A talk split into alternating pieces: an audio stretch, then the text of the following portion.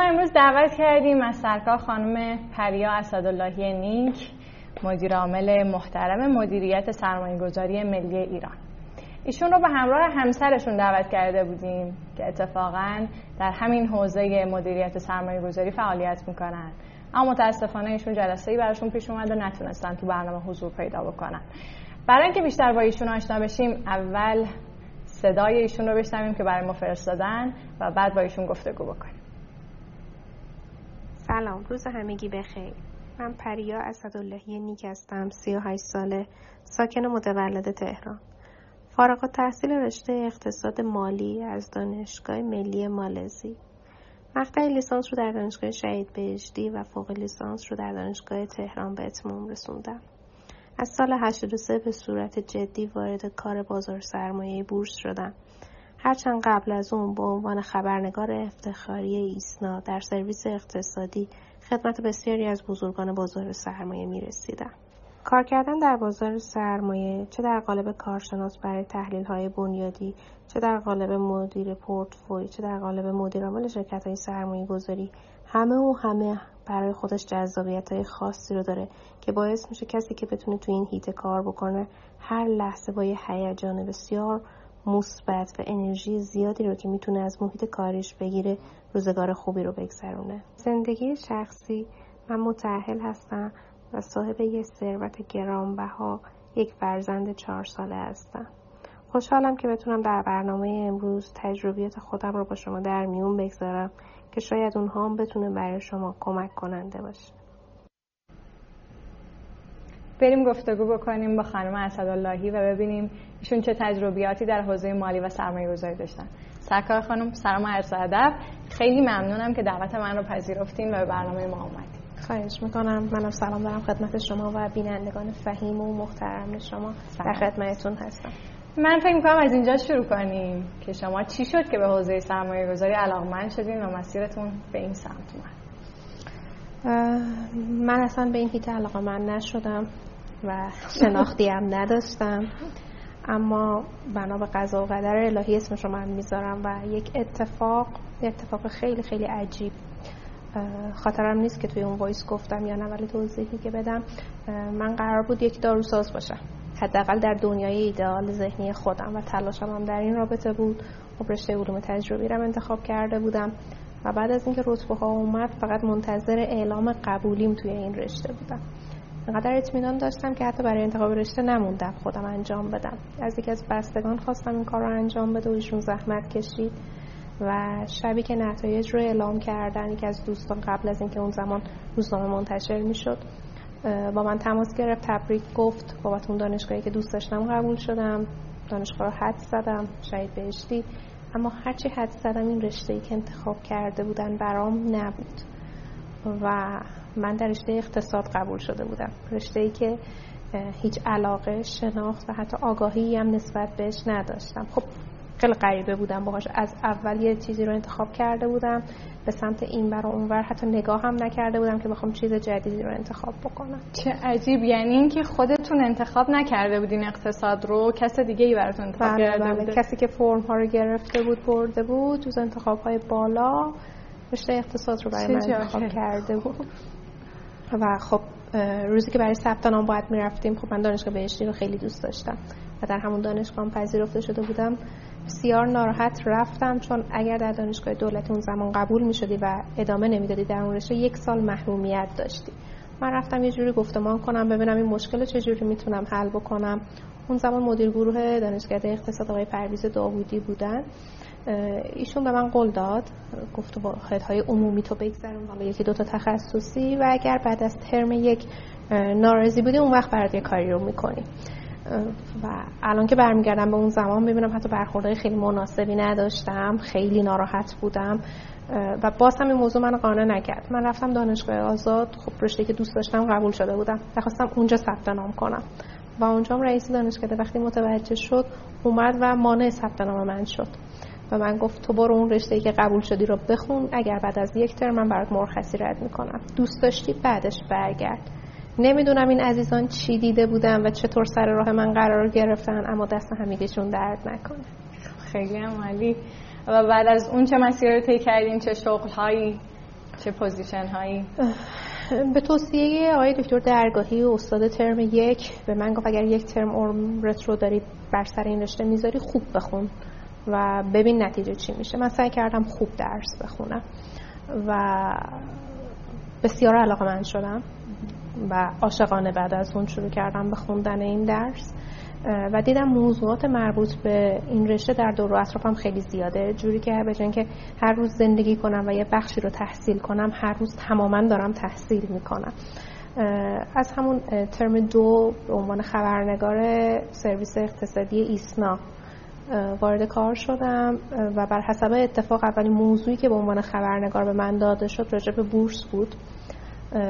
یادم اولین جلسه مصاحبه خدمت آقای دکتر قنبری رسیدم روی ساختمون همین نزدیکی دفتر شما و به جد ازشون میپرسیدم فرق تابلوی اول و دوم چیه که یه موضوع خیلی بی اهمیته ولی خب به خاطر سطح پایین آگاهی من ازشون این سوال منم این آگاهی رو ندارم اینم و چه آدمای خوبی بودن که نخندیدن به سوالات من و اتفاقا اونها خیلی جدی تر از سوال من به من جواب دادن.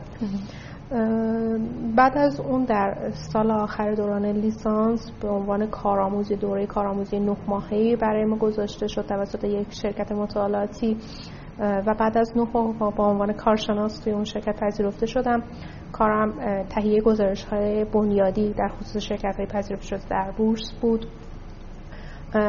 بعد از اون بعد از اینکه فوق لیسانس دانشگاه تهران قبول شدم. خب ازدواج کردم با هم کلاسی دوران لیسانسم و اون زمان همکارم هر دو در اون شرکت مطالعاتی مشغول به کار بودیم. در اون زمان وارد شرکت های سرمایه گذاری شدم. در ابتدا شرکت سرمایه گذاری آتی دماوند به عنوان کارشناس بودم. بعد از یه مدت به عنوان مدیر سرمایه گذاری صندوق بازنشستگی صدا و سیما فعال شدم. در اون زمان حدود دو سال که توی مجموعه صدا سیما بودم برای ادامه تحصیلاتم برای مقطع پی اچ دی یک بار همه چیز رو ول کردیم و رفتیم مالزی. اونجا یه تجربه خاصی رو فکر می‌کردم منتظرم هست که بله. به نحو احسن تونستم اون حس رو هم دریابم. بعد از که از اونجا برگشتم به عنوان معاون سرمایه گذاری هلدینگ مالی قدیر شرکت صنعتی بازرگانی قدیر بودم. بعد از اونجا مدیر عامل سرمایه گذاری دی و بعد از اونجا مدیر عامل شرکت امین توان آفرین ساز و بعد از اونجا به عنوان مدیر عامل شرکت مدیریت سرمایه‌گذاری ملی ایران. و البته خب در یه سری شرکت های بورسی و غیر بورسی مالی و غیر مالی هم عضو هیئت مدیره بودم ماشاءالله شما سلامت باشید خب شما معمولا توی خونه به صورت شخصی سرمایه گذاری می‌کنید یا خانوادگی سرمایه گذاری می‌کنید؟ چون همسرتون هم تو این حوزه است. و من جالبه بدونم که فردی معمولا یا خانواده خب ما مثل همه پورتفوی شخصی داریم و شاید براتون جالب باشه تک به تک این سهام هایی که می‌خریم و میفروشیم حتما نظر جفتمون هست. بدون توافق هیچ وقت هیچ سهمی رو نه ازش خروج می‌کنیم نه واردش میشه. معمولا تو چه حوزه های سرمایه گذاری می‌کنیم خب از بورس. توی مسکن هم سرمایه گذاری می‌کنیم آقای نوریان توی یکی از برنامه هایی که اومده بودن به من گفتن که شما باید بازده مورد انتظارت رو محاسبه بکنید. بعد یه حساب و کتاب کردن و مثلا گفتن که بازده سی چل درصدی برای اون هدفی که من مد نظر دارم مناسبه. شما معمولا تو زندگیتون دنبال بازده چند درصدی هستید؟ بازده انتظاری مثل حالا بحث قبلیتون رو شنیدم تورم انتظاری یه چیزیه که قطعا می‌سازی و به سمتش حرکت می‌کنیم بنابراین سخت رو نباید کوتاه گذاشت. من بازده انتظاری اگر پورتفوی رو بخوایم برای آخر سال یه چیزی هلاش 300 تا 400 درصدیه. احسن و در زندگیم هزاران هزاران هزار درصد. پس شما با این اصاف خودتون یه سرمایه گذار خوب می‌دونید. نه فکر می‌کنم چیزی که به دست آوردم از چیزی که می‌تونستم به دست بیاره بهتر می‌تونست باشه. ولی نارضی هم نیستم. مشخصه های یک سرمایه گذار خوب رو چی می‌دونید؟ صبور باشه. مهمترین ویژگی که توی بازار سرمایه باید داشت برخلاف هیجان بسیار مثبتی که تزریق می‌کنه و شما رو به صورت ناخودآگاه به سمت حرکت عجله و تصمیم عاجل گرفتن سوق میده باید مثل یک صد جلوش باشی و صبور باشی صبورانه متفکرانه و با علم حرکت بکنی. یعنی اینکه شما هر چند وقت یک بار پورتفوتون رو عوض می‌کنید که خب الان دیگه بفروشمش کافیه. نه من هیچ وقت اینجوری نمی‌کنم. من بعضی از دوستان هستن که یه بازه انتظاری رو می‌ذارم برای بعضی از سهام ها میگن به این تارگت که رسیدیم تغییر میدیم. ولی نه واقعا من روز به روز اون بازه انتظاری رو تعریف می‌کنم و بنا به شرایط میسنجمش. خب خیلی هم جالبه. معمولا تصمیمات مالی رو چه کسی در خانه می‌گیره؟ تصمیمات مالی ما چون می‌تونه بر مبنای سرمایه گذاری باشه دوباره متفقا گرفته میشه. متفقا. خب کی بهتره معمولا تو این تصمیم؟ خب همسر من از من آدم صبورتریه و می‌تونم بگم عمیقتر. من یه مقدار آدم هیجانی تر هستم و چون آگاه هم به این ویژگی ها موضوعات خیلی کلانتر که میشه خود من هم حتی سعی می‌کنم که ایشون تصمیم گیره نهایی باشه. خیلی هم خوب. خب شما الان یه مسیر رو یه اقبال خوبی داشتین که همراه با همسرتون دارید پیش می‌برید. این مسیر احتمالا یه بدیهایی هم داره یه خوبی هایی هم داره. اگه بخواین از این یه مقدار توضیح بدین چی میگین خیلی از دوستانی که به هر حال ما رو می‌شناسن از سالیان دراز از ما می‌پرسن اینکه شما با هم همکارین حتی هم رشته این وقتی میرین خونه هم راجع به این موضوع با هم صحبت می‌کنین کسل کننده خسته کننده نیست براتون. یا حتی بعضیاشون سر دلسوزی به ما توصیه می‌کنن که پشت دراتون این موضوعات رو بذارین. ولی واقعا کسی که عاشق شغلش باشه عاشق رشتهش باشه وقتی از در خونه بره توی خونه بیشتر ترجیح میده که اون موضوعات رو بذاره کنار یا یک کسی که می‌تونه درکش بکنه بفهمتش بخواش همراهی بکنه داشته باشه. من از این موضوع خیلی استقبال می‌کنم و هم می‌دونم که یه کسی هست که هم می‌فهمه هم درک داره هم می‌تونه برای من چالش های جدیدی رو ایجاد کنه. سر اینکه ما لزوما سر موضوعات با هم دیگه توافق نداریم و این تبدیل میشه به یه چالش کارشناسی. فرای شخصیت و نقشهایی که هر کدوم که از ماها در ذهنیت داریم هر کدوم یکی به عنوان کارشناس قبول داریم و اینکه فرصت همیشگی اینو دارم که با یک کارشناس بتونم راجع به موضوع صحبت بکنم این برای من خیلی شیرینه. به نظرم نه زندگی ما رو خیلی جذاب تر کرده این موضوع تا یه مقدار بخواد کسل کنه اگه بخواین یه مقدار از اون بدیاش بگیم چی بدیاش اینه که وقتی که من روی مود خوب نیستم به دلیل شرایط بازار می‌دونم که ایشون هم روی اون مود خوبه نیست و شاید بالا پایین رفتنمون با هم دیگه است. این یه مقدار باعث بشه که توی شرایط بحرانی سختتر بتونیم ازش خارج بشه خب شما یه تجربه ای دارین این که رفتین مالزی و خب این احتمالا تونسته یه کمکی به شما بکنه توی کارتون. من می‌خوام بدونم تجربه خروج از ایران رو چه, چه تأثیراتی روی زندگی شما رو حوزه سرمایه گذاری شما گذاشته؟ تصمیم سختی بود. ما جایگاه های خوبی داشتیم کارمون رو داشتیم می‌کردیم و حتی توی ایران هم امتحان نکردیم یعنی کنکور دکترا ندادیم. فقط دنبال این بودیم که یه چیز جدید رو ببینیم. به یک باره همه چیز رو گذاشتن و رفتن و از صفر شروع کردن. حتی کشوری رفتیم که مبانی درسش با مال ما خیلی فرق داشت. حالا بیس هایی که توی اقتصاد کلان توی ایران تدریس می‌شد با اونجا تدریس می‌شد کاملا از نظر تئوریک متفاوت بودن. یعنی توی مقطع پی ما شروع کردیم نشستن از مقطع لیسانس خوندن رو بود. و خب سختی های زندگی دانشجویی دور از وطن بودن.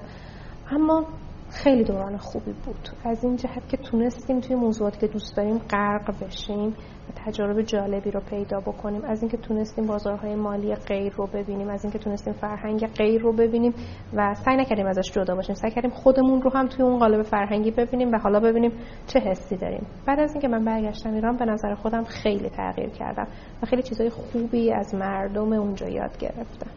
مثلا چی؟ مردم اونجا بسیار قانن و بسیار خوشحالن. دو تا ویژگی که با بازار سرمایه ما خیلی تناقض داره. تو وقتی توی بازار سرمایه مدام داری بازده ها رو اندازه گیری می‌کنی و خودت رو با ایدئال ها میسنجی یه مقدار هرس توی آدم ایجاد میشه از قناعت به دورت می‌کنه. من به نظرم این فاصله گرفتنه و این غیر از اون رو دیدنه باعث شد که یه مقدار به سمت تعادل بتونم برگردم و اون انتظارات عجیب غریبی که آدم از خودش داره که بهترین ها رو عمل بکنه فاصله بگیری و دنبال خوشی توی هر روز هم بیشتر باشی. جالبه. خب شما یه کودک چهار ساله دارین درسته؟ محمد امین. بله. خیلی هم خدا سلامت.